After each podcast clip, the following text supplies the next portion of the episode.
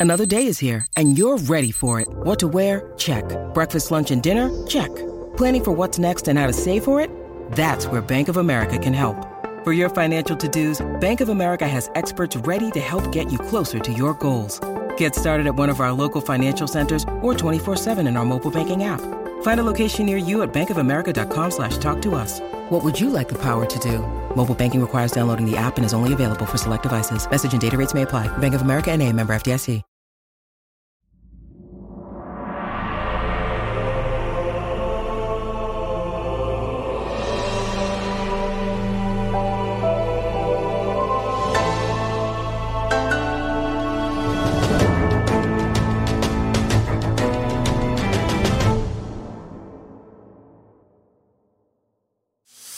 What is going on, everybody? Welcome back to another episode of the Kind of Funny Xcast, your home for all things Xbox here at Kind of Funny. Of course, I'm one of your hosts, Snowbike Mike, and today I am joined by one of my gaming dads and an awesome panel of Kind of Funny members because we got a video game to review. We're talking all things Redfall during this episode. But before we get into that review, let's go around the table. Parris Lilly, how are you today, my friend? I'm doing fantastic. It is always a good show when I can have one Andy and Greg here with me. And of course, you, Mike, because you make everything awesome. Oh, thanks, Parris. It's great to have you back. We got a big week, you and I. Two episodes this week. Of course, we're giving everybody the Redfall and then a very special episode on Wednesday, posting Thursday. We'll give you more details about that later on the week. But we got two awesome panel hosts with us. Greg Miller, welcome. This is a game just for you, big dog. I'm telling you, I'm excited to talk Redfall with you, Mike. Yep, yep, yep. When I think of Greg, I think of fun co-op actions, getting lost in the world together, and I Sucking feel like blood. it's just blood sucking. Arkane tried to deliver that, and we're going to talk about that, which is pretty exciting. Andy Cortez, of course, you are a first-person shooter expert. This team is dipping their toes into a first-person shooter. Um, of course, how are you today? I'm doing great, Mike. I, I had such a good laugh earlier because I've been playing this game on PC and having Mike walk up to my my computer and going, oh, "This is a you're you're not playing the same game I am. What the hell? Is, what the hell is this?" He's like, "You look like a nutcase moving so fast. It's moving too fast." Uh, yeah, we're going to talk about that. Of course, I played on the Xbox Series X, which is locked at 30s. Andy is over there playing on PC, getting all the frames, and it looked like a different game. But I'm going to tell you all about that in just a moment because today we have our Redfall review and impressions from the team right here. And then, of course, after that, I got a very special interview for all of you. Myself and Parris Lilly sat down with the team from Turn 10 Studios to talk about Forza Motorsport and how they're making that the most accessible Forza game to date. So it's a really cool interview going to be put on at the end of this show. But let's jump into it because, of course, this is the kind of funny Xcast we post each and every Thursday. But today, a special one at 6 a.m. West Coast, Best Coast time on youtube.com slash kind of funny games, roosterteeth.com, and of course on podcast services around the globe. Don't forget, Kind of Funny is now Epic Games Partners, which means you can help support the team in a brand new way if you go on over to the Epic Games Store. If you upgrade your look in Fortnite, Rocket League, and or Fall Guys, please use our Epic creator code kind of funny at checkout to help support the team. And talking about support, we always love to thank those who support us over on patreon.com slash kind of funny and patreon.com slash kind of funny games. Of course, you could be watching the show live or you could be one of our Patreon producers for the month of May, just like Delaney Twining. Thank you so much for your support. This week, the Kind of Funny Xcast is sponsored by Honey and Rocket Money, but I'll tell you about that in just a little bit. Guys, let's jump into it. Of course, Arkane Austin here with a brand new game. It's Redfall. It is time to talk about one of the big first party titles from Xbox and Bethesda dropping this year. I'm going to go around the room. Let's give our short, of course, impressions and review. We'll go to the kind of funny five point scale review. Personally, I'll start with you. Give me your quick thoughts on Redfall. Oh no! This is a two out of five. bad. That's a Um, bad on the kind of funny scale. Yes, and I, it's unfortunate that I have to say that. Um, I, I did walk away from this disappointed, and to keep this short and sweet, I played this across PC and the Xbox Series X, so um, I feel I got the full experience. Um, I think in total, I prom- I'm mid twenties at this point, maybe about a good twenty five hours into playing Redfall. and just overall, it's a great concept. It's a great idea of what Arkane was trying to pull off, but there's just so many things that didn't quite land. And when you total it all together, this this is not an experience that I can recommend to people to want to go play. I feel for what this studio is and for the DNA that they have, this does not represent what I thought it was. And maybe this is just a, a personal preference on, on my point, but like I said, I, I walked away disappointed. Um, there's some technical issues, there's some game design issues here, there's some storytelling issues here that combined just is not an experience that I would expect from Arkane and being being what this game is supposed to be, you know, this four player co-op experience that is Redfall. And I'm sure we'll get a deeper dive into it, but ultimately I, I land on two out of five. We're going to go deeper, is right. Greg Miller, why don't you kick me off? What are your quick initial thoughts on this game? Uh, quick initial thoughts, as you know, you said at the top, right? This is a Greg Miller ass game. Uh, you went to the co-op part of it, but for me, as somebody who loves uh, or really enjoyed Dead Island 2, loves Far Cry, loves the the looting of Fallout, the going through, checking every brief, briefcase, doing everything, love Deathloop, et cetera, so on, all these different things, right? I want to sit here and tell you that Parris is wrong, but in my, I think I'm the shortest uh, in terms of time played. Five hours with the game. I 100% agree with him. I'm five hours in, and I think this is a two out of five. I think this is a bad game. And what I mean by that on the kind of funny scale, which is always a fun discussion, right, is that I would never recommend this game to anybody. It's not bad as in I'm falling through the floor. Oh my God, I can't believe it's a buggy mess, yada, yada it's a game that just misses a lot of the swings it takes. And we're going to get into that, I think, today. But for me, it's not a game I would recommend to even somebody like me that enjoys going slowly through a world and getting every little thing and upgrading and doing the skills and yada, yada, for a number of reasons we'll tackle. But everything Parris said, I echo that I just don't think it works uh, on a gameplay perspective, a story perspective, a world perspective. And that's a heartbreaker because I was really looking forward to this. Andy Cortez, two, two out of five so far from the panel. Where do you fall on your quick review? Uh, I'd give this a three out of five. I don't think that this game does anything. Whenever we talk about some of our middling reviews on our Marvel Cinematic Universe movie watch list, and we're reviewing those movies, it's like this movie doesn't do anything No cardinal sin. offensively bad to me, to where I'm getting like frustrated in moments. This this game is just kind of pretty unremarkable. Uh, and I was talking to Barrett earlier, and I think uninspired is kind of 100%. a really great word for it. It's uh, it's a paint by numbers open world game, and it has kind of a, a, a decent enough loop to where I'd say if you have Game Pass, try it out with friends because Sure. of the four three hours or whatever me and Mike got to play last night, I had some good fun with it. I think it is because I'm a I'm usually a player who gets very scared with scary games, and I think it's thrilling enough to where like these vampires do kind of freak me out, and the way they move and stuff, and I I find like the keyboard mouse shooting to be decent enough. Some bugaboos here and there with sort of um, how aiming works out, but I think the game is like fine enough. I don't think it does anything too badly or too. It just doesn't do anything remarkable that you would say, yeah, this is a pretty is why you have generic looking game, but this is a really cool system. I just think it's okay overall. What about you, Mike? Yeah, I'm actually right there with you, Andy. It's funny enough, I've been the harshest critic on Redfall since it was shown last summer. And I've been telling the guys, I think I'm down on this. Actually, playing through my 15 hours plus right now, I've come around to finding the fun in it and enjoying it. I'm giving it a three out of five, okay. I can definitely lean towards that two out of five scale on this because there's some good and there's some bad in this game. And I think uninspired is the word, Andy, Greg, and Parris. I think the issue that I have is they're dipping their toe into this open world game. And it is so repetitive. It is missing Yes. the wow That's factor. There's moments where you run around this world and go, "What is there to do? Where am I supposed to go? What what exciting things can I find?" And there's nothing. There's We talked about- literally a mission of, hey, go put this on this grave. Yeah. And you grab it, and I, I played it alone. We just played it together, even though I mm-hmm. bailed because you guys were just exploring.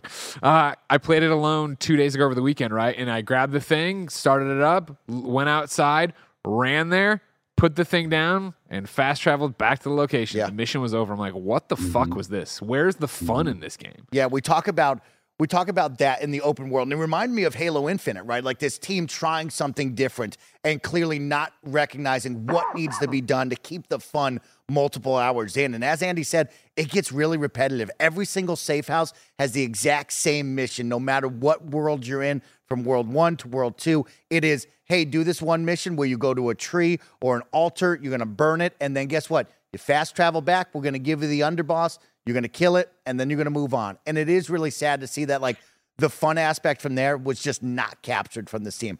I think the world is cool looking. They did a good job at like making it feel like it has some depth and some love to it. But when it comes to gameplay, man, oh man, you're going to be doing the same thing over and over This again. is a choose your own adventure on what part I want to jump on, right? Yeah. So for me, it would be like I feel like you you said there, you know, you do love the world and it is interesting or whatever.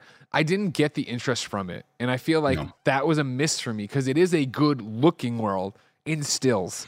We can talk about 30 frames a second and, how Oh, yeah. hard that is in 2023, but in terms of a color palette, a style, Mm-hmm. a stylistic choice, I did vibe with that. But in terms of running around the world, I kept waiting to fall in love with it like I did the world of Deathloop, and I never did. And it was that idea of like I'm picking up notes, but even this, it's like not a fleshed out thing. The fact that they went with this again, artistic choice, but I also think it's a choice because of probably trying to turn the game around. Of you know the cutscenes you're getting being like really cinematic art. I don't know how you would describe that. You're a smarter artist than me, right? They're not cutscenes. They are Yeah, they are like- images that move in like rotoscope or 3D or whatever. They are animatics. It's essentially, uh, and I think it's a pretty smart way of doing it because I prefer that to the usual sort of 2D sketches of when people maybe maybe devs don't want to put a whole lot of budget into real time cutscenes Sure. that are fully animated. It is essentially your 3D models in real time. So if I'm with Mike uh, in our co-op game, we look the way we currently do, Which is cool. because of all the gear that we have equipped, and then essentially. It's your characters kind of doing a pose while there's narration, and then a free camera is kind of moving through that world, which I find a lot more interesting and cool than just like usually when this happens, when you aren't getting a real full time cutscene, you are getting a a 2D dr- sketch of something that might be moving a little bit. I Sure, sure, prefer sure. this way a lot. I don't know why more studios haven't really done something like that. For me, though, the storytelling never made me care about the characters, whether it was my own or my surrounding group. Like that just didn't work for me. It was like not only did I not feel connected to them, I didn't even feel like they were trying to do anything special. We talked a lot about Dead Island 2. We just reviewed that right on Yeah. the Gamescast. And that was one where I was like, oh, I wish they would have hammed it up more. I wish they would have done this. There was still identity to these characters, even if I didn't think they nailed that. Whereas this one, it is just like, all right, you're the ammo lady. I don't know your name. What's the thing? Let's go. What's I find a note. Let's go do this thing. And it is all fetch quest. It is here's the thing. I went and did the thing. I can fast travel right back and t- turn it in. And so they're walking this weird line of, which is interesting because like you know when it comes to us, it's like, hey, you know what? There is Arkane storytelling in this. It'll be best with a single. It'd be single player or a co-op, but you can jump with your friends and be crazy. The game seems designed to be. you- The four of you are in there, and none of you are paying attention to the Yes. story. Just go through and do it. Yeah, Parris, I want to bring you in, then we'll we'll get to the goods and the bads because I think there's some goods to highlight. There's a lot of bads that we should identify. But Parris, tell me uh, what you got. Yeah, for me, the moment that it clicked, to, to everything that Greg and Andy were just saying is spot on. I think the uninspired uh, quote really Yeah. hits home here because the thing that I was like, wait a minute, this, I'm, I'm not having fun with this, is when I realized that the loot doesn't matter. When, because, you know, I'm a big Destiny guy. Obviously, part of Destiny, what makes Destiny is great is that carrot on the stick and you're chasing these new weapon drops and things like that um, one early on boss that you take out is the Rook, right? And he drops this special shotgun. And I realized that shotgun was no damn different than any other shotgun that I've gotten. I mean, there's different varieties of shotguns, but as far as it making an impact into me progressing through the world, the, these weapons were very vanilla in that way. They, they weren't doing anything. I wasn't excited to go on some mission and go, man, if I get this weapon from this vampire when that drops, oh, it's on. Like I, I, I didn't have that excitement. Like you said, it's a bunch of fetch quests. I, I nothing's truly happening that is grabbing me when when I'm I'm doing any of these missions. I would say another, and I know we're gonna get into bad, but I'll just say this one thing and then we'll move on. Is the the vampire nest when we went to the did the whole preview coverage right and we got this early snapshot of of how things were working that's what really interested me to think okay let's see how this progresses beyond what we saw of this this early vertical slice of what we played that was my all my 20 plus hour experience was what i played in that first hour during that preview nothing really changed beyond that. And that's when I just realized this this is just simply not not a good game. It's it's just not, and ultimately it's a disappointment for me. And I feel like that's one of the reasons I'm like solidified here. And I think usually I might temper my review a bit more. Mhm. I've only played five hours, yada yada. But it's the fact that even those five hours, like hour two was like, oh, all right, yeah, I'll run across the map and do this thing again. I'll go do that. Yeah, I was going to tell our audience when we have this conversation is if you get past the first world boss, that's where you should probably play to that first vampire boss. Then you're going to know this is the game for you or not, right? Like the first boss has a very cool situation, a really cool set piece. And then after that, you know exactly the game you're going to get. It is going to be that for another 20 hours afterwards. So you really got to make the judgment call. But I would say get to that first vampire boss, see the cool set piece, and then after that, you could drop off of this real quick because it is going to be very much the same. But great initial thoughts right here, guys, and a good conversation starter. Of course, here on the Kind of Funny Cast, we like to highlight the fun and the good in the game. And that's where I want to start because I know we're going to have a lot of critiques and bad. Let's talk about the good really quick because there is some good in this. I want to highlight the gunplay. I am impressed with the gunplay coming from this team, right? Mm-hmm. I, I definitely agree with Parris on the guns themselves, but when we talk about the gunplay moment to moment, feeling that sniper or that assault rifle in your hand, the UV beam actually, you know, petrifying those um, vampires, I thought it was a ton of fun. And I was impressed. I, I had my doubts that this team could deliver a good first person shooter game, and it, it's there. The groundwork is there for sure. See, I go the opposite, where that's actually on my con- my cons. I, I thought that when I was I was at lunch with Tim today, and he was out t- talking a little bit. I was like, the gunplay reminds me of Fallout, where it doesn't feel hmm. like this is what it was designed hmm. behind. Now, to everything you just said, I am very much a hey, this system works. I'm not going to deviate from it. So I'm using a pistol, I'm using a shotgun, and I'm using a stake gun. And so, like, I have a UV beam, but I've kept it in my back in case I need it, right? Yeah. I have an assault rifle, but I've kept it in the bag because, again, this is working. So for me, it feels so stiff going with the pistol, let alone the fact that the game doesn't encourage me to use other weapons. Because the pistol is, I walk in and, like, I, I think. The problem for me is that so many of the problems I have with Redfall so far are layered on top of each other. So I don't enjoy the gunplay, but I also think it might be marred by the fact that I think the AI is so bad. Yes, so it's it I walk It in right, and it's like, and then what a heartbreaker to say that an Arkane game has bad AI. What I you wanted me to jump into how disappointed I am in the stealth right now? I can do that too, but like right now, just for gunplay, you walk in right, and it's in this main first area. It is either going to be vampires or it's going to be these cultists, and these cultists are out patrolling and doing their thing the fact that like early on I was trying to stealth them, I was trying to do all this stuff, and then finally when I realized what was going on, I just go in their guns blazing, and they come and they run and they miss and they shoot, and I'm using a pistol and I'm using it basically like I'm using a sniper rifle, where they're down. I don't even know, 50 meters, we'll say, and I'm not good with meters, but we'll say 50 meters, mm-hmm. and they're shooting at me with a shotgun, so they're not hitting me. So I'm just going, and then like somebody gets close, so I, you know, I kind of strafe around a tree and shoot them that way, and I was just like, this feels stiff like Fallout felt, and I'm talking like Fallout 3 felt in my mind, not what it actually probably feels like, but what I remember for, right? And the shotgun was there to get things done. The stake gun, you know, to Andy's point of like the vampires are just scary enough. Again, with how bad the AI is, once I understood who of these vampires was, it was over. It was just game over for him because it would be they're there floating in the sky. All right, bring out the stake gun, shoot them once, they drop, I run up, I stake them in the heart. Some bosses require a few more stakes, but run backwards, move a little to the left, move a little to the right. When they ju- ju- it was like, and that, they don't even have a dash or dodge so far. Maybe that unlocks her later on, even though the skill tree didn't apply. Like, I'm disappointed by combat overall, and gunplay is part of that. But again, it might be AI, it might be systems. No, I, I don't think you're wrong with the AI at all, Greg. For sure, that's going to be a highlight. What about something fun from you, Andy, that you enjoyed? Um, I I finally started to see more of the uh the systems of getting into interiors. That's something that I kind of had an issue with. Scaffoldings or the, uh, Yeah. the things outside through the glass. when we first tested it, uh, when we first had that little preview event, Mike, I was just like, why? Why are so many of these houses not like? Why can't I get into them? I, I thought that was like a big part of Arkane gameplay. And this time around, I am seeing a lot more in these areas where there are, uh, you know, the lockpick downstairs or the upstairs. There's a window you can break through, and I, I, I do appreciate uh, sort of the openness and freedom of that. And you will find loot, and you will find uh, more more weapons to use. Maybe you find that better sniper you've been looking for because you're still stuck on a level four sniper, but it was a really good purple one at the time. But now you're looking to upgrade. So like it kind of just has those those samey kind of hooks you'd expect out of what kind of what I enjoy in Far Cry, right? Um, but there's still parts of Far Cry that I'm like, I'm waiting for the next evolution of this gameplay, and for this to kind of deliver a very vanilla version of Far Cry for me. That's that is one of the bummers. I love the art style. I love the sort of stylization of it.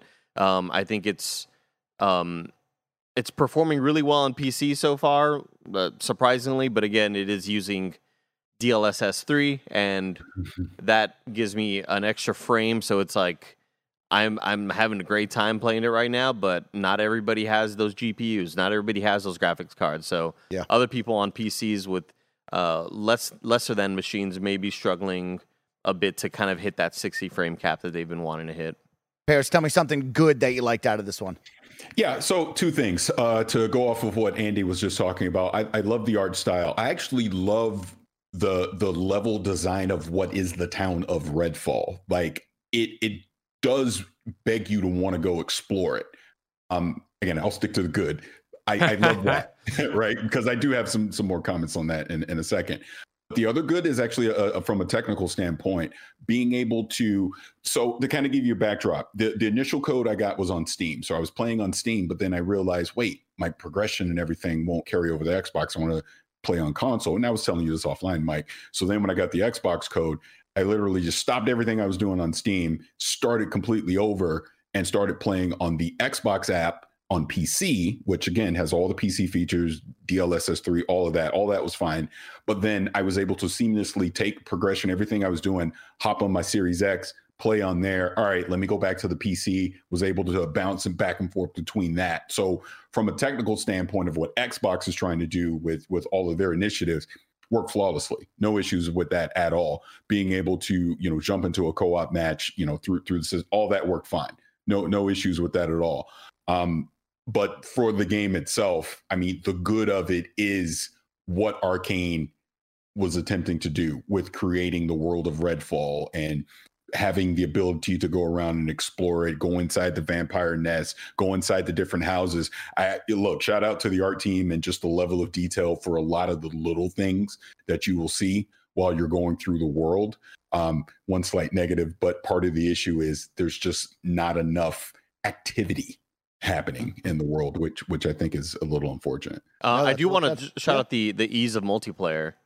I I thought that uh, that's just something I'm used to games having Fucking issues with on day one, right? You Yeah. know, wh- why can't are you in my game? Oh, you're in here, but it hasn't started for you. What's going on here? I felt like it was pretty simple for Mike to invite me. Now, We're, let's see. you want to talk about it because we're I going to mean, talk about it- it. that- You want to talk about it? We're I- talking I'm about ready to talk about multiplayer. I mean, it comes right? with caveats. Are you right? talking Oh, about yeah. the pro or con though? Well, I'm going to talk a little bit of pro, a lot of con. it, lot it, con. it comes with caveats in that the um you can't just invite somebody you have to like go back to the main menu and host a session. You can't just drop in and drop out right? And dropping out does cause the host game to eventually reset. Yep, and those crazy. are issues that in 2023 is kind of wild but i think that all goes kind of right hand in hand with the uh with this whole kind of seamless um not not seamless but the what's the word that they're talking about Mike? Untethered. thank you barrett the untethered co-op thing where sure you're not keeping progression in your world and this isn't going towards your save you are leveling up here but you all can go do whatever you want you aren't going to be pulling each other to each other's missions but it's still so tethered. and it's they still say that, but it is. well Like I- when I was in the firehouse trying to get my ammo today, you guys Correct. like Andy yells at me because we're in different rooms. Greg, come upstairs. I'm like, Yeah. why? Can't They- you just start the mission without me? No. All right. Yeah, they Yeah. say untethered, meaning we can run in the world away from each other as far as you want. That's great, but I can't go into a vampire nest without you. I can't select a mission without you. I can't go into an instance without you being right there. Which Right. is, if you're gonna promote that, like you got to figure that out. It's 2023. We got to figure out a better way in co-op games. hundred percent, yeah. I guess I was just shouting out the fact that I was able to be in your game and it wasn't drop. Yeah. Like when Blessing and I, thinking back to when Blessing and I played Returnal co-op, and I was like, oh man, this is really really framey when you're playing co-op. And then I showed Blessing the way the game usually runs. He was like, oh shit, that's this looks like really impressive when you're not playing co-op on PC. So just the fact that I was to, able to enter your game, I know it's the it's the smallest, most easiest ask.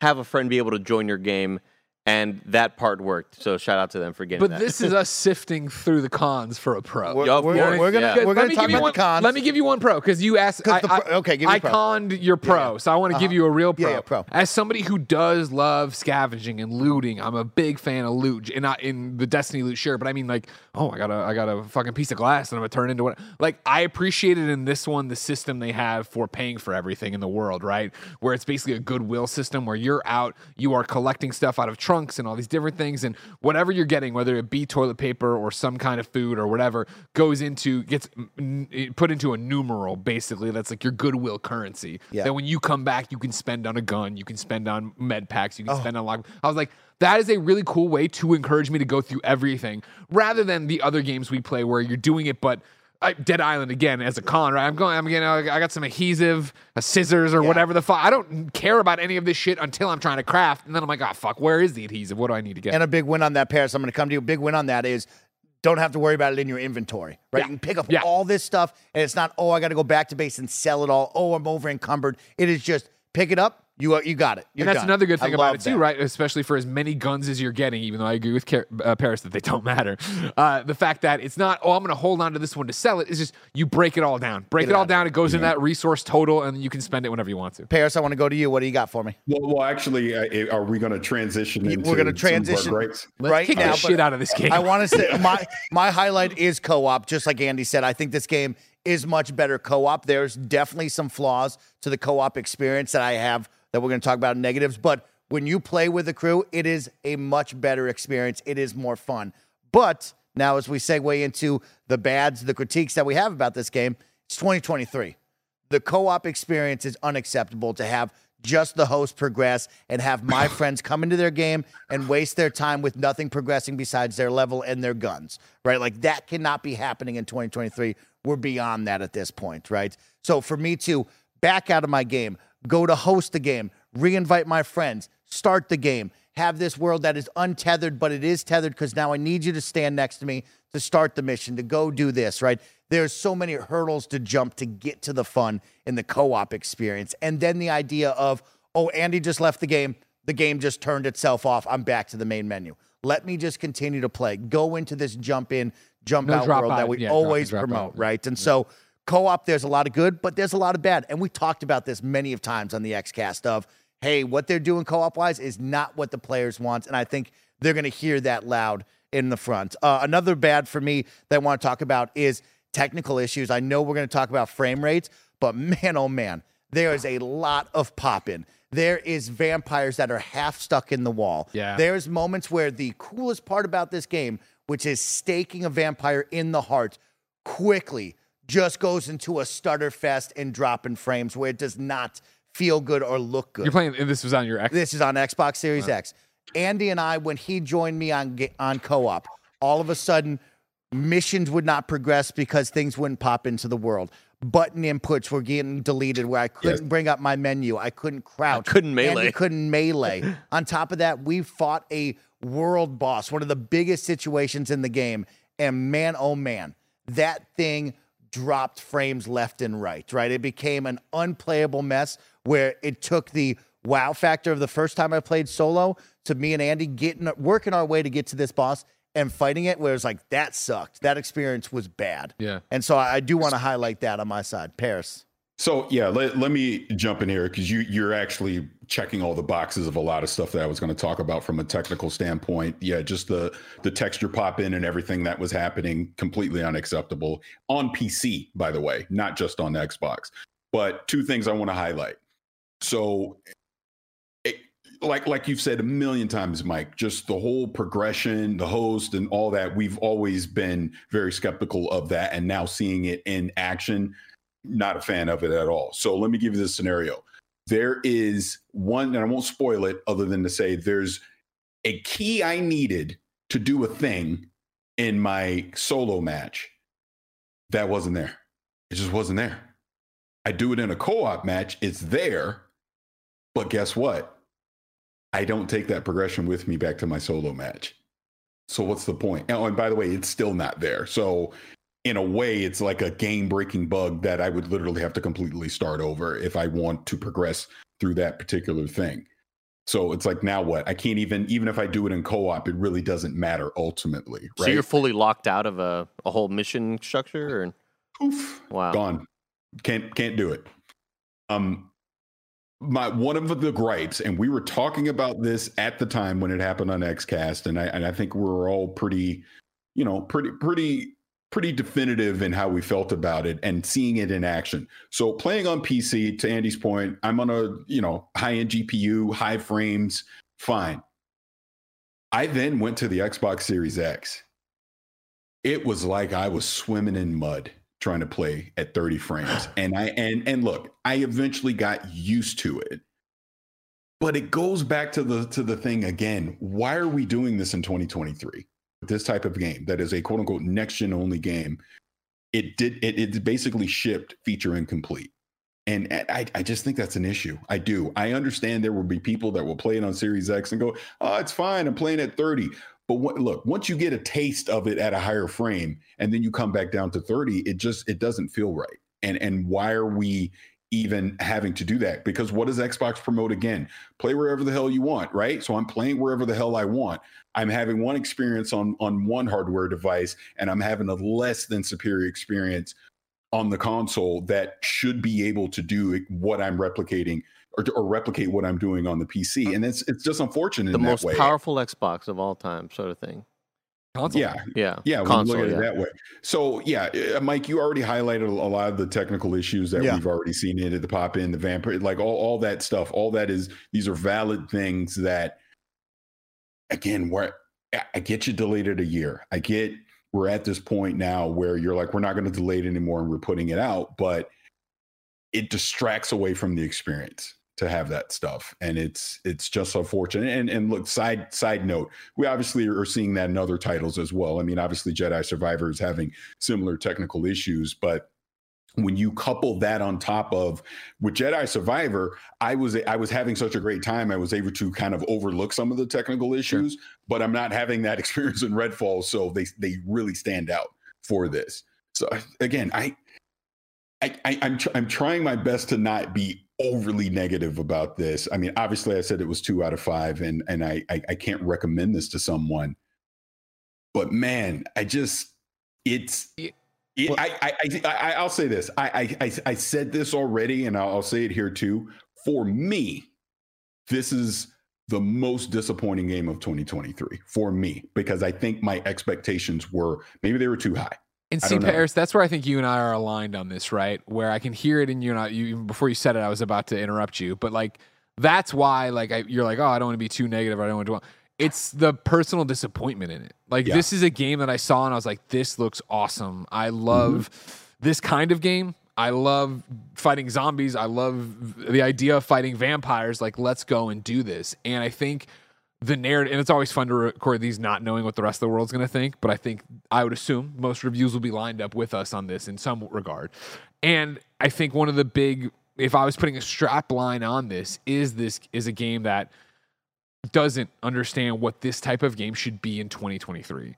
We've we already listed a bunch of different reasons, whether Yeah. it be the frame rate, whether it be this, whether it be that, right? And I have so many others listed that all go into the same thing, right? It's like, why is there not a weapon wheel on this? Why is it that I shoot the I shoot the vampire to get their stake exposed, and then I cycle to my shotgun, or I have to cycle to the thing, and oh, I went too far, double tap back, blah blah blah. It's like let me use a wheel, which has been in just about every other game like this before, right? Uh, I personally, I used um, uh, uh, Alicia. What was her name? Uh, my character's name. Layla. Layla. Layla. Thank you very much. I used her, and I don't like her powers. But the problem was. I had already invested hours in by the time I figured that out, and I'm like, I'm not going to go back and do it. I just don't think these powers are fun. really quick, let's pause Yeah. on that.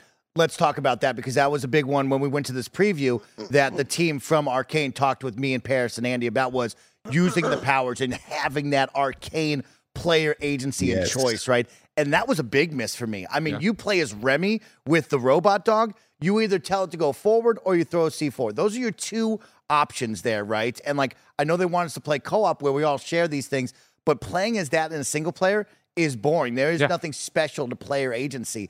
And even when you're teamed up together, none of these skills mesh together where you're doing anything that goes wow, this is like Dishonored or this is like Deathloop when we were playing these before, right? The Arkane love and care into this is not what you see on display. And so back to my whole conversation earlier about layers, right? Like Layla's powers are either putting out basically an umbrella like uh, barrier, right, to Yeah. absorb damage, or she can make a elevator that you can get on or other people can get on, right, in multiplayer, and it shoots you up in the air. And in the skill trees are things I think should have been there from the get. Of I put up the shield, and this is in the skill tree. I can then absorb uh, damage with it, and then when I blast you back, you're getting hit with more of that damage. The elevator, you can get it where uh, a level up on in the skill tree that you get up there, you get shot in the air, and you're doing more damage from the air. That stuff isn't early. You don't level quickly in this game, so I wasn't like it was like back to Par- uh, Parris' thing about like carrot on the end of the stick, like Destiny. I was so beaten down and thought my powers were so weak, I just wasn't using them. Where I was just like, this is, I don't even want to bother with it. I'll just get use the gunplay and use the environment and the game around it, which then takes away from what it's doing, right? And back to something I think Parris started to saying we're still on the same wavelength about this, that I know where he wanted to go with it, but we were still in the pro section. You said, and I wrote it down, right? You were talking about the world is cool and it begs you to explore it, right?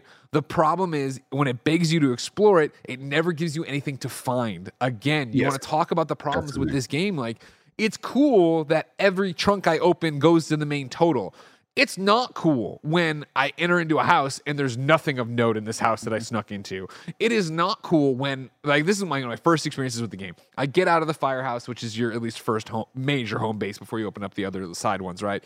And I go and I, I'm just wandering through the streets. I fought a vampire. Okay, cool. And then there was this group of like seven dudes from the cult in a giant circle. One dude in the center, the others milling about, not like naturally milling around like bad AI of like walking towards each other and then bouncing back and go. And I'm like, okay, I'm gonna go take all these guys out and get whatever they're guarding. Because why the fuck are there seven guys in a circle in a random field or whatever? Go over there. I'm like, this is Arkane. I love how they do stealth in general, just about every one of their games. I crouch in. I'm like, oh, that's interesting. It's not saying like you're hidden or Yes. doing anything. I just Yeah. crouch. I walk over to them. I get behind the dude, wait for like the prompt. No prompt. No prompt. I'm like, all right, cool. Melee. Goosh. Just hit. I punch the dude in the back of the knee and he falls down dead. And I'm like, Master are you Chief. fucking Master Chief kidding back me? Kill all these dudes in a similar fashion. Probably sh- end up shooting people at the end because it got it went foobar. Get there's nothing there. Why were you here? What were you protecting? Why is the co- it's like that isn't fun, and that's the thing over and over with this game. Parris. Yeah, because uh, I started to talk about the vampire nest earlier as as a Oh. as something of disappointment, and then I kind of trailed off into something else. My disappointment with that, and there's actually two things. There was a technical issue where I cleared like all the vampire nests on the map, and then I was doing the mission, and and this was on PC. I got a Teams thing, and it froze the game, and it, it kicked me out. So I was like, okay, fine. I go back, all that progression's gone Sure. all right, whatever. But the point is, on the the vampire nests themselves, I again going to that preview, I was really thinking, oh man, there's gonna be some cool nests. You're gonna go in there, man, you're gonna see all these different varieties of things, and maybe there'll be some big old ball. Like I'm thinking all these things that could potentially be happening in there. They're all the same. all the same, Parris. All same. And I was hoping you get this tease every time you go into one. You're like, oh, Yeah. it's starting different. It looks different, and it has the same ending four out of the times. It's like there's Yeah. only three different endings you could have, and each one you kill three vampires. There's no big boss. Nobody's defending it. You just show up and it's just done. When I destroyed the so heart or whatever, I was like, all right, here they're all gonna come. Oh Yeah. no, Yeah. just get out before the thing collapses. Oh, I gotta run to the front. No, there's a door right there. That's Yeah. how I felt during the preview. I was like, I, I thought that this would culminate in something larger. Uh, wha- uh, Greg, when you were sort of mentioning, like, just here are some smaller kind of nitpicks. Um, for me, I, it's just as a person who loves first first person shooters on mouse and keyboard, I I really dislike when games don't have a separate sensitivity when you're ADS'd, when you're aiming down sights. So like I love uh, obviously you have an ADS slider, a sensitivity slider, whatever, great. But then when you zoom in, it's always like you have a separate usually have a separate ADS sensitivity to like oh well now it's like sm- small change. now it's insanely su- now it's insanely slow and it just doesn't feel good to ADS. So like that's one thing that I feel like all first per- first person shooters should have. Um, another thing I wanted to bring up was I think it's great that you have fast travel right from the get go, but I think that that makes a lot of the exploration feel super unimportant. Pointless. Yes. Yeah, like I, and it's like it really is a damned if you do, damned if you don't, right? Because there will be a lot of people that say, "Ah, it takes forever to unlock fast travel." If they don't do that, but because it is unlocked from the get go, I I feel like so much of it feels unimportant, and you are just checking boxes on a on Yeah. a list, and it, it starts to feel like you're not really exploring the world that they want you to explore. So that's like a really tough decision that I'm sure they sort of like debated about. Like, should we give them fast travel immediately? Because things start to to feel Greg said. even more Yeah. unimportant.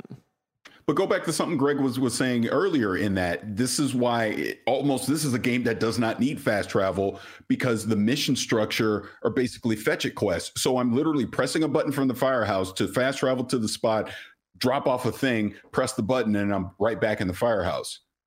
Nothing happened. You Yeah. didn't. You're you're you may not even get in in any type of encounter. Anything. You're literally grabbing something, retrieving it. That's it. And I think this is again where the layered argument comes up and works against the game and probably held it back. Was the idea that what are you designing? And I think they're trying to design a fun multiplayer experience for you and your jabroni boys to go through. We Yep, talk about you skipping yep. cutscenes and Yeah. hanging out. And so like they're doing that, and then that means the world itself, which looks cool, is hollow, right? It feels like Main Street USA, where this isn't real, and I'm not really doing anything. So why go into every? I'm not going to go into a house unless the mission tells me to go in the house because the house has nothing. Even the mission house isn't going to have much other than what I need to do for the moment, right? And so then you put fast travel in there to do it, but then it just exposes the seams more of what's going on with the game and why it's just like, blah, all right, yeah. cool. Yeah, I, I, wish think the I team wish battled that is right. I wish there were when we talk about things that we love about Destiny and those sort of like in-game world events or here's a random field boss that spawns only at this time of night or and that maybe even be in the game but I, I haven't really bothered checking because it's just so much easier to fast travel and stuff but like there just aren't really any sort of special moments that you can really say like oh my god did you happen to see this and that in the game? When you walk by the when you walk by this building at that time what listen for this sound like there's really nothing it's just like No, the it's just that. bad guy spawns and bad guy spawns and bad guy spawns everywhere you Oh, know? e- even then, the world still feels empty, right? 90% of the time, you're going to be running around. There will be nothing around you at all, right? And you want something. I want to engage with something. I want to get lost in this game. And also, you know, when you talk about the layers, repetitiveness, right? We touched on it before. The missions are all fetch quest vibes, right? Every single safe house that you unlock is the same thing. Hey, go find the power generator, turn it on. You've unlocked it. Hey, we have one mission per safe house for you to do. It's the exact same mission as you've done at the other ones, right? do that. Hey, guess what? You're going to go fight the vampire underboss. You show up, and it, for some reason, is the easiest fight you've ever So easy. encountered. You kill the boss, you're done. It's like we couldn't. You have Back this giant open world. You have to figure out how to keep the player engaged, keep the fun going. This isn't just copy and paste it five times and call it good. And that's what they got lost. Parris, I think you have a more interesting sta- statement than I do. So I just want to. A lot of oh. times it reminded me of like the guts in the aggro crag. Of like open up the safe house by turning on the generator. Shoot the two guys I see. I know there's a third or fourth around the house, but it doesn't benefit me to kill them. So run to the thing, hold the button, boom, it's done. The safe house is unlocked. Go inside, even though they're shooting at me, and then I'll come out and they're gone. Parris. Well, actually, I was going to transition it more into the actual characters themselves and just another nitpick of mine. And again, this is not anything about the voice actors themselves because I think they're fine. It's the actual dialogue that they're saying. Like I was playing primarily as Layla. It got it got to the point of being cringy hearing some of the things that that she was saying just randomly. Like I think they were trying to be too cool for their own good with this type of character where I don't need to hear about the dust getting in your mouth for Every the time. thousandth time. Every fucking it- yeah, time. it- How do I get the it dust out of my clothes? Yeah, yeah. It, she'd have been better off as a silent protagonist in in that sense, other than cutscenes and obviously story progression, and then just the story itself. major Again, backseat. I- again, again, I get what they're going for, and I was again through this entire process of the revealing Redfall to this actual point of us having the game. I love the concept of Redfall. I love the story of what they were doing, but I found myself simply not caring. I just did not care Yeah. about anything that was happening with these characters, all the characters that, that are in the lighthouse and hearing their stories. Nothing ever grabbed me. There was no emotional attachment to anything that was happening in this. And even from the the the, the vampire standpoint, none of these bosses felt that compelling to me. I again, I just keep going back to it to say I just I didn't care ultimately. I I don't know. I, I am so bummed It's- as I'm saying this. I really am because No. because I really thought I thought so much more uh, of this game during the preview period. I really thought, man, this is going to be such a cool concept. Like we we debated for the longest: is this Left 4 Dead? Is this Back 4 Blood? Oh wait, it's more Far Cry. I was like, oh man, a four player co op Far Cry open world. Sign me the f up with vampires. I'm in and it just didn't land. It just didn't. Like this would have been better off being a Left 4 Dead clone than trying to be ultimately what it didn't live up to as as something that was more Far Cry. Yeah, I, I think as I'm playing it, I am happy that it's more of a Far Cry clone because I think that they're, but but they just didn't clone enough. You know what I mean? Like right, the, right, the right. cloning Yeah. process was like sixty percent of the way there, and and even then, I'm not even super stoked on recent Far Cry games, but I'd I'd rather have that um, sort of you know methodology in terms of what game design and how the game design keeps the player involved, right? When we when we talk about not caring about the story, I'm with Parris. Like I I love the idea that these vampires have pushed away the ocean and you are surrounded by just these gigantic tides and you're unable to leave this area and they've blocked out the sun. It's such a cool concept on the surface. But when you're playing co-op, you can't get co-op friends to watch a cutscene, much less read any of the 45,000 fucking notes that are around the world. A lot of notes. There are a lot of Get text, ready. little notes that Don't Yeah. you want to know about the broken popcorn maker though, Mike? and and they're there. Hey, they're- I fixed and, it though. You and fixed I it. fixed it too. I and fixed you- it. nothing special out of that is right. and they're there if you want more to read about, right? But it's just like it's such like that was the last resort, as opposed to maybe trying to make cutscenes that are a bit more engaging, you know, Mm-hmm. as opposed to the ones that we get where they are just kind of introducing what the next mission is. Yeah, story in this takes a major backseat very quickly. Right off the rip, story becomes second to anything else in this. And that's, like you said so many times, it looked like this team saw what they wanted, but never truly realized that and got to it, right? It's Yeah. like just mm-hmm. a mismatch of things that they're like, throw that on the wall. Okay, what can we do? And it's just the very basic. And it's like, okay, well, you needed to take that and elevate that to the next one. Sure. Or you needed to do that and improve upon what we've already seen, right? And I think that's where it really comes down to is when we look at Redfall, it's just a big miss, unfortunately, from this team. One thing I, I just want to drop in because I, I imagine it would come up in the comparison and conversations. Andy said, you know, even the most recent Far Cry's he's not a big fan of, right? I have been like I platinum. Oh, Far I love Cry. Far Cry. Yeah, that yeah, I, I. Far Cry Six, the last Far one, Cry right? 6, Yeah, yeah. very good. Platinum did during my paternity leave a couple years ago, right? Had a great time with it. But, and I think one of the things I loved about it is something that is the same reason I loved GTA San Andreas and the one save I had, which was I felt the gameplay loop of all right, what am I doing today? I'm taking down this base, so I'm going to pick up my little helicopter, fly in, drop in maybe on a parachute, maybe I'll land, maybe I'll stealth, maybe I'll use this gun, maybe I'll use the fire. Oh, there's that thing to explode. It felt like sandboxy of like, all right, cool. Like I like the mechanics of this game. How will I use them to take out this objective, right? This problem. And that worked for me in Far Cry. That was a great gameplay loop in Far Cry. What Redfall doesn't have is that gameplay loop. Mm-hmm. Because again, like I'm saying, it was like, all right, I'll fast travel to that thing. There's no reason for me to fight anybody, so I'll sprint past them. If there's a vampire, I'll fight them because they can actually catch up to me. But everybody else, I'll get there and then I'll try to stealth in. But if they see me, I'll just pistol everybody in the head. Maybe I'll run into the room and just shotgun them as they come through the door. That was how, and that was every encounter. Yeah. Parris. Yeah, again, when we when we talk about Arkane and we we we think of their their legacy with things like Dishonored and being able to t- attack scenarios different ways.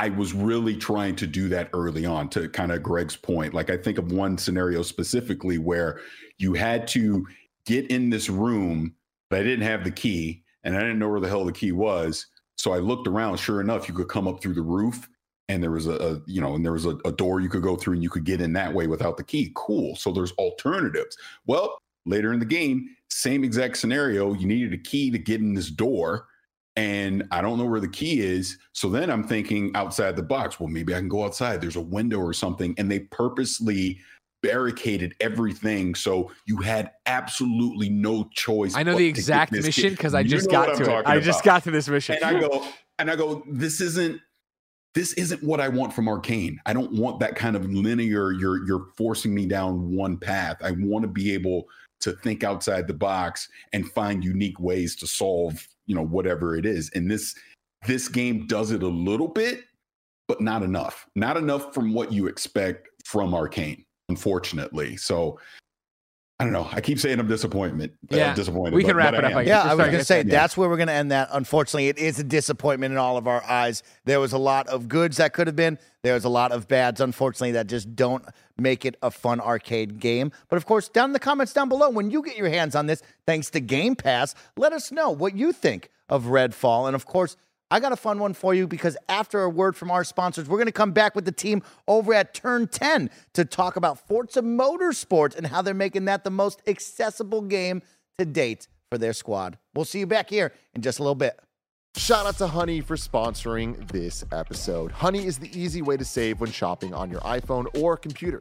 Thanks to Honey, manually searching for coupon codes is a thing of the past, and we all know there's nothing better than the feeling of saving money. Honey's the free shopping tool that scours the internet for promo codes and applies the best one it finds to your cart. Here's how it works Imagine you're shopping on one of your favorite sites. When you check out, the Honey button appears, and all you have to do is click apply coupons. You wait a few seconds as the Honey guide dances. It searches for coupons it can find for the site, and if it finds a working coupon, you will watch the prices drop. We here at Kind of Funny You've been using Honey for years, and it has literally saved us thousands on tech, costumes, food, you name it. Honestly, I just love how easy it is to set, forget, and save. Honey doesn't just work on desktops, it also works on your iPhone. You just activate it on Safari on your phone, save on the go. And if you don't already have Honey, you could be straight up missing out. By getting it, you'll be doing yourself a solid and supporting this show. You can get PayPal Honey for free at joinhoney.com slash kind of funny. That's joinhoney.com slash kind of funny.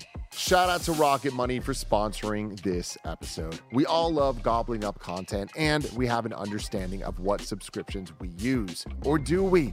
Do you know how much your subscriptions really cost? Most Americans think they spend around $80 a month on subscriptions when the actual total is closer to $200. That's right. You, you, you out there, you could be wasting hundreds of dollars each month on subscriptions you don't even know about. Rocket Money is a personal finance app that finds and cancels your unwanted subscriptions. It monitors your spending and it helps you lower your bills all in one place. Rocket Money has saved some of us here Kind of Funny a ton of money and it can help you too. Stop throwing away your money. Cancel unwanted subscriptions and manage your expenses the easy way by going to rocketmoney.com slash kinda funny. That's rocketmoney.com slash kinda funny. R O C K E T M O N E Y dot com slash kinda funny. Hey, everybody, welcome. When you need mealtime inspiration, it's worth shopping Kroger, where you'll find over 30,000 mouthwatering choices that excite your inner foodie. And no matter what tasty choice you make, you'll enjoy our everyday low prices, plus extra ways to save, like digital coupons worth over $600 each week. You can also save up to $1 off per gallon at the pump with fuel points. More savings and more inspiring flavors make shopping Kroger worth it every time. Kroger, fresh for everyone. Fuel restrictions apply.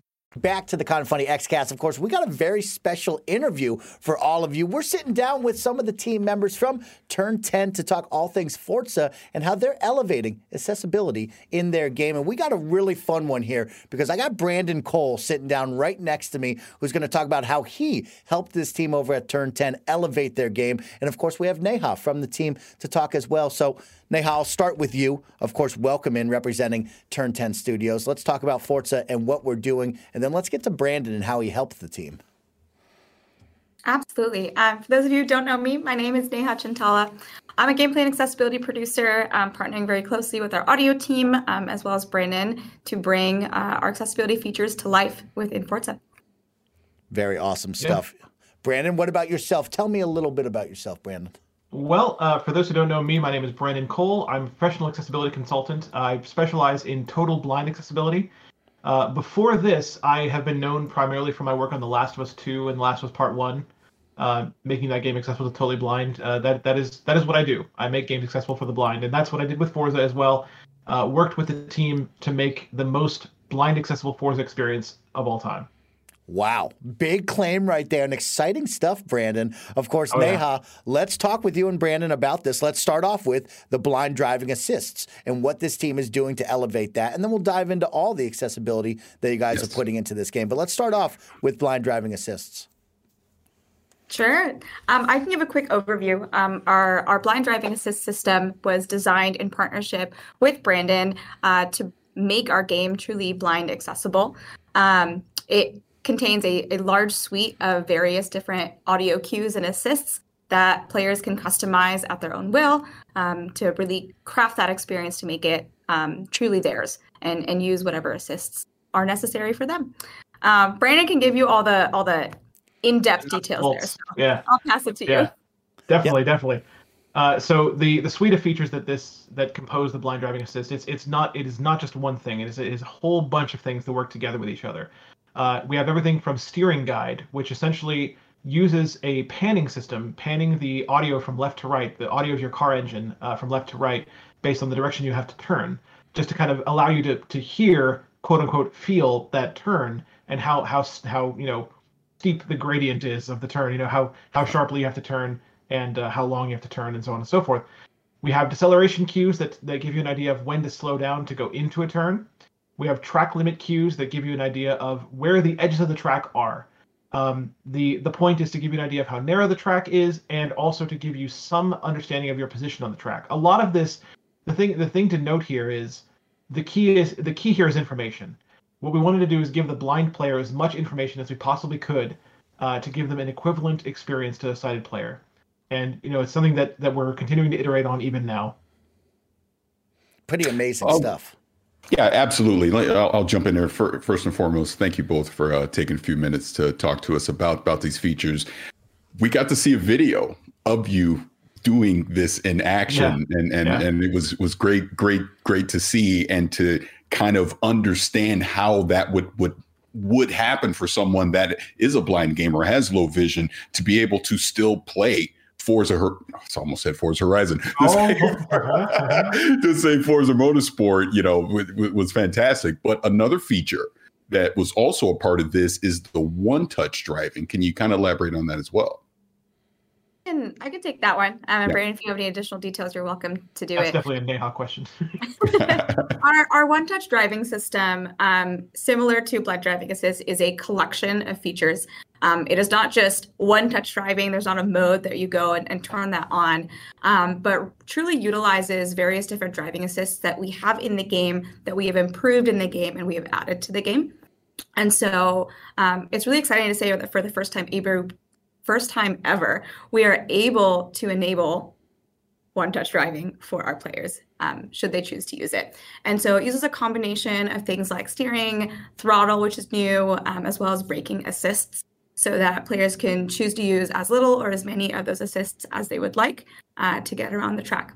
Um, and this this really helps support players um, who have low mobility and um, choose to use those, so they can focus on whichever part of controlling the car that you choose to do. Um, and it also even can help uh, players and gamers that just want to focus on mastering one thing at a time, such as the right time to brake and how to steer, um, and build upon those skills so that you can continue to improve your lap times and get better at the game. Very cool stuff right there. And there's a lot that goes into this. Of course, Turn 10 elevating Forza Motorsport with the accessibility side. It's so much to talk about. You're adding so much more to that as well, Neha. There's a number of different things that you guys are adding on that side of things. I want to talk about that, and then I want to get back to Brandon because that video was so good, Brandon. We need to Yeah. talk about that. But I want to talk about, of course, Xbox pushing accessibility to the forefront, working with people in the community, just like Brandon, pulling them in. What was that like for your team to reach out to the community and, of course, use the Xbox accessibility uh, handbook? What was some of that in the making of this game? Absolutely. Um, you know, really starting on at the beginning of our development process, um, we we wanted to make our game as accessible as possible. We created roles and teams um, to facilitate that discussion. Um, even with working with the Xbox, the larger Xbox game studios, um, and our Xbox accessibility team, um, partnering with them, reading through the Xbox accessibility guidelines and figuring out which and how many of these we could bring into our game. Um, it really is a good framework. Um, and you even mentioned it, it's kind of like a handbook um, to get people to learn more about these features and systems. Um, I referenced our, our guidelines all the time in trying to determine um, how to implement something or or which which user scenarios it helps support. And so having that framework there in place and then coming up with our baseline for what we wanted to do here at turn 10 um, it was a really nice guide to, to use and then bringing that on working with different folks within the studio um, and outside of the studio as well like you mentioned our, our larger gaming and disability community and bringing them in um, has been instrumental uh, in getting our features to where they are today. Early in inception we worked with um, our larger teams to have inclusive design sprints and accessibility deep dives um, and bring in folks uh, and gamers that were passionate about racing games as well as sports and motorsport to figure out what sort of features we could we could build for them um, as well as figuring out what their pain points are what things they loved and truly like start thinking about all the different things we could bring into the game that's really impressive. And Brandon, that's where I want to bring you in, of course, coming in from the community side to help consult on a game like this. Of course, we talk about racing games. What were some of the pinch points that you've seen before in racing games? And what did you talk about with the team of like, hey, how do we address this and get over this to make Turn 10 and Forza that much better? Yeah, absolutely. Uh, this this question is is one of my favorites uh, because it lets me talk about uh, my previous experience with Forza Horizon 5.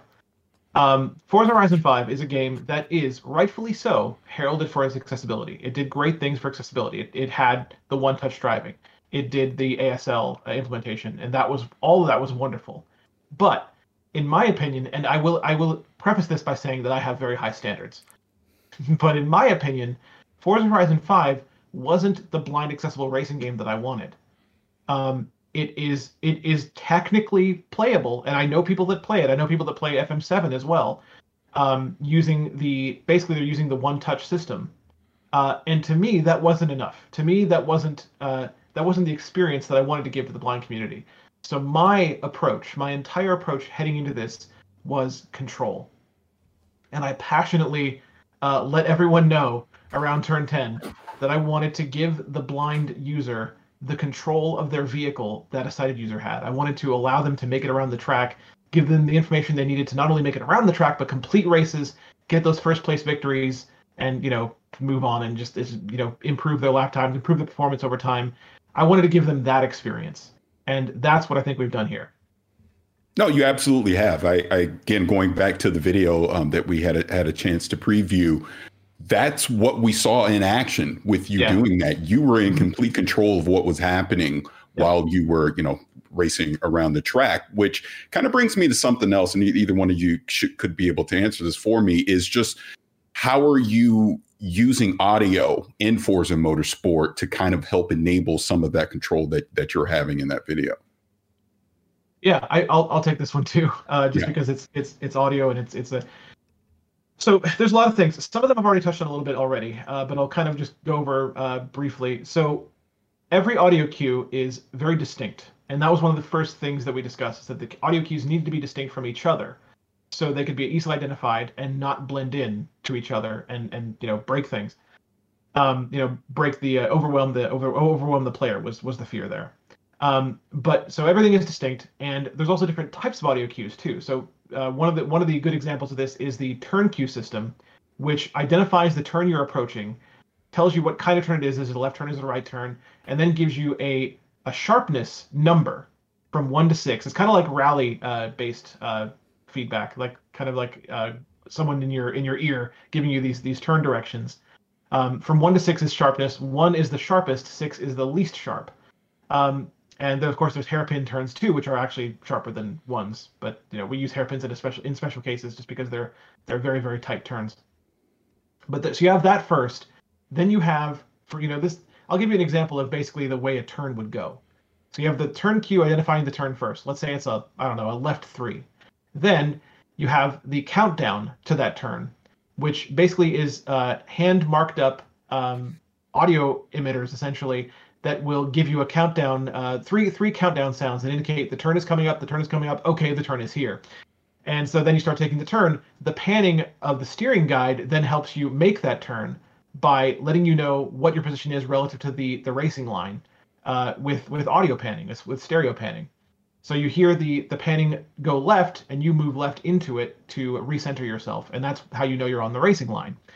Um, as you're turning, you're hearing what we call turn gates, and those turn gates are basically uh, different points of the turn. There's the start of the turn, kind of the opening of the turn. There's a second turn gate at the apex of the turn, which we put in there because we figured it would be nice to know when you could start kind of revving the engine again when you when you when you're coming out of the turn and then there's one at the very end to, to indicate the turn is finally complete. Uh, we do this for sequences of turns as well. Uh, and of course, on top of all this, we have the deceleration cues for as you're, you're, heading into the turn, you're, you're slowing down, you're heading into the turn, and the track limit cues, which again are giving you ideas of where the track edges are the whole time. So you always know where you are in relation to the edge of the track. So it's it's a lot of different things, but I promise you, it works really well. And there, on top of all those things, there's narration as well. And I can't tell you how cool our narration system is. I know Neha agrees because we've had this discussion already. uh, our narration system is really, really good. Um, we have probably, in my opinion, we have the absolute best narration system in any video game ever. There's no, there's no video game that I know of that gives you as many customization options for what is narrated and how it's narrated than our game does. So it's pretty, it's all, it's all a bunch of things working together, and it's, it's really amazing to behold.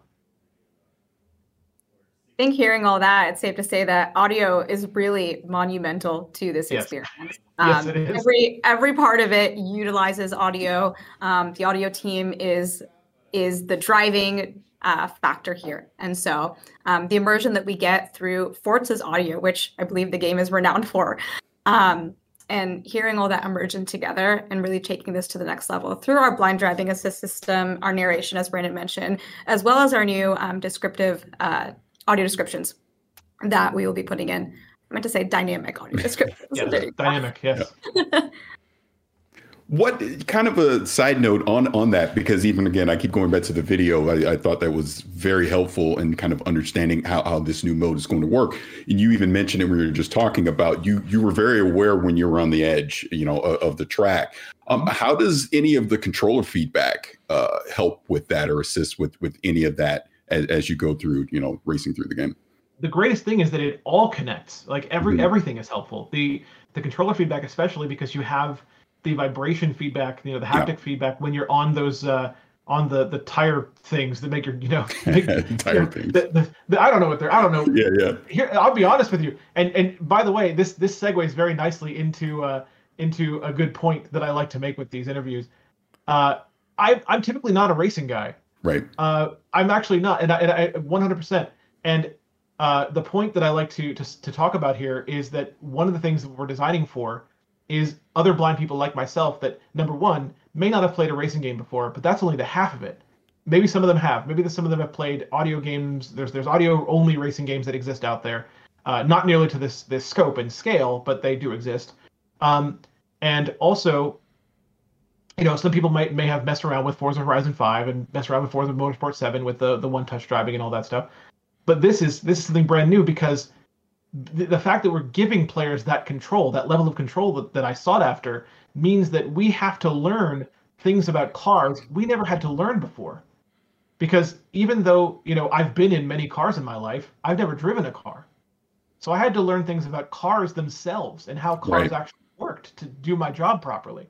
I will tell you right now, when I started this project, I had no idea that you were supposed to slow down when you're making a turn in a racing game. right. I legitimately believed that it, it's a racing game. Aren't you supposed to go fast all the time?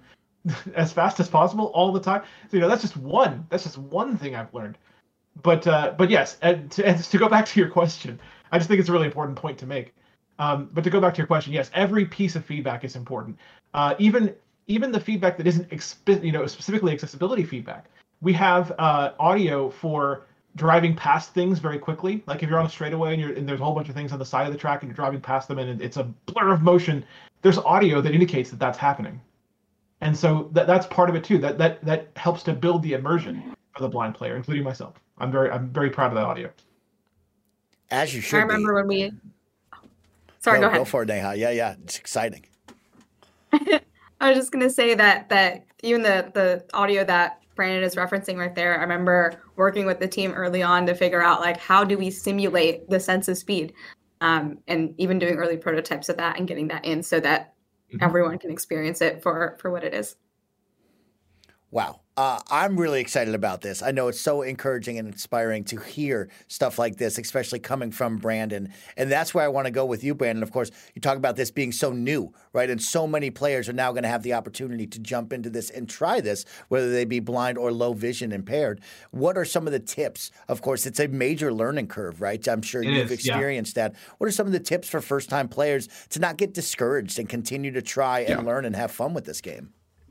Yeah, I think I think the biggest tip I'll give you right now is we have a great uh, a great bunch of previews in the game. They're built right into the game where you can go to these options and you know you can look at all the accessibility options and go through them and listen to a preview of each one and what it sounds like. You can learn what the sound cues sound like before you actually get out on the track and, and use them.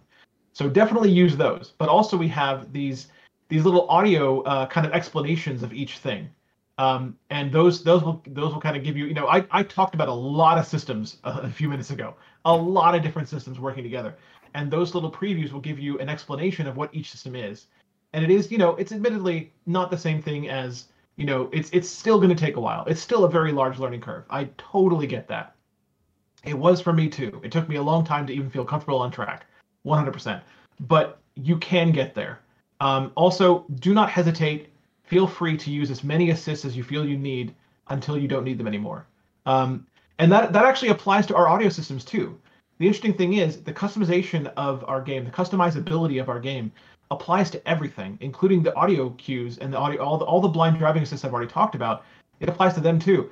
I've actually reached a point now where eh, you know you you heard them in the video, but I've reached a point now where I actually don't typically drive with the turn cues on anymore because I don't feel I need them anymore, which is a really interesting place to be. Yeah. But those features are still there for anyone who does, and those features are still there as long as you want them, as long as you need them. You can have as much information as you want. And uh, you know, if if you need to use more of the steering assists, those are there too. You know, make make it easier to steer, make it easier to brake, whatever you need to to to kind of ease yourself into the game. Um, and we're you know we're doing our best to to onboard as much as possible to provide as much information and explanation as we can. But yes, all the systems are there for you to experiment with and try things out. Um, whatever you need, it's perfectly fine. Play your way. Yeah, I, please go ahead. I didn't mean to interrupt.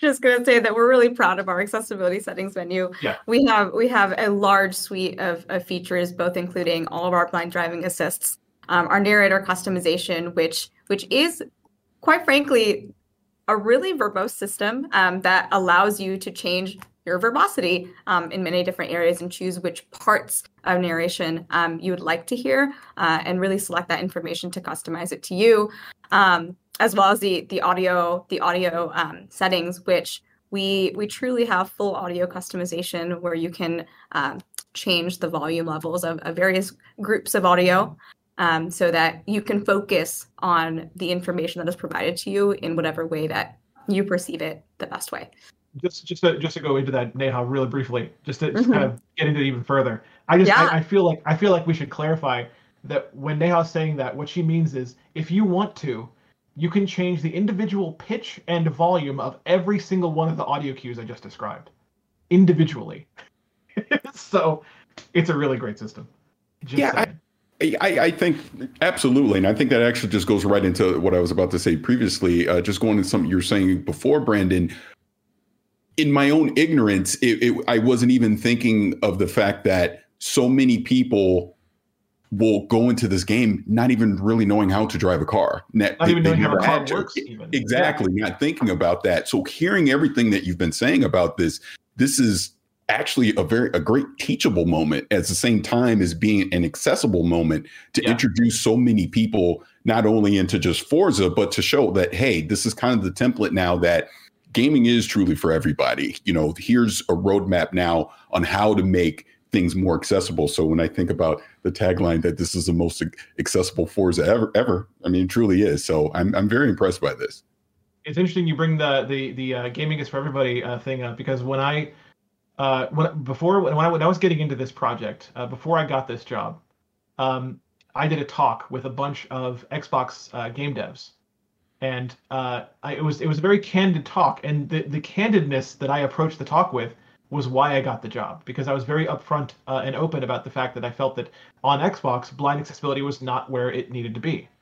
Um, and one of the lines that I used when I did that uh, was that gaming isn't for everybody until it is. Right. And so, you know, this this this this thing we're doing with Forza is, in my opinion, a tremendous stride towards that. Really great stuff and exciting stuff right around the corner, too. And it's been awesome to be able to share some time and go a little more in depth with this brand new system that you guys are bringing to, of course, Forza Motorsport and hopefully beyond that into the Xbox ecosystem. So I want to thank each and every one of you for joining us on this fun, lovely chat about Forza Motorsport and what they're doing to elevate accessibility. Brandon, give me a quick recap. Where can everybody find you, learn more about you, and all the awesome stuff you're doing in the gaming world? Oh yeah, I'm I'm really easy to find. Uh, on basically every social media thing, I am super blind man. So twitter.com slash super blind man, youtube.com slash super blind man, twitch.tv slash super blind man. Just look for super blind man, you'll find me. Uh, BrandonCole.net is my official website as well. I can not I not only is my blog there, but you can actually hire me directly from there too. So, you know, in case you're a game developer that wants to work on accessibility. Just there you saying. go. I love that, Brandon. And it was a pleasure to meet you. Uh, congratulations on you. all your hard work. And it's really Yes, awesome to see that live and in person, watching that video. I cannot wait for the future. So thank you for what you do. Neha, of course, thank you for joining us from the Turn 10 team. Is there anything you'd like to share with us before we go, whether it be about accessibility or the game, whenever that's coming? I'll just say I'm really excited to to share um, and bring these accessibility features to to the larger gamer base. Um, we're really excited. Uh, we have tons of features that are coming out. I know we only touched on a couple of them um, today in today's session, but there's there's going to be a ton. You can wait. Stay tuned for more updates there. Yeah. Right. That was a perfect way to end that. Stay tuned for more updates. Of course, this is a very cool feature coming your way with Forza Motorsport. You can learn more about it. They have the Xbox blog post up right now. Of course, Brandon has a very in depth video as well with that blog post where you can watch that and see it live and in person. And that will really change your view about what you see and how they've done this in such a great way. But Forza Motorsport will be on the way later on. We'll all get to experience that. We got to jump back into the show with more XCast news. We'll see you in a little bit. Goodbye. Hey, hope you enjoyed that interview with the team over at Turn 10 Studios. Great job, guys. It was a great interview. I was riveted the entire time, and I was so happy Gary wasn't on it. Yes, Gary Oh, was that not was the best part. and we're excited for you to get behind the wheel of Forza Motorsport very, very soon. But of course, this has been today's Kinda Funny XCast. Hope you enjoyed our review and impressions of Redfall. Share in the comments down below if you jump in and what your early impressions and thoughts are. And of course, keep an eye out because this Wednesday we have a very special episode. I have a lot of big details to share with you on Tuesday afternoon over on Twitter and KFGD. So if you're watching early, guess what? You got some excitement to wait for next time. We'll see you on the next episode. Goodbye.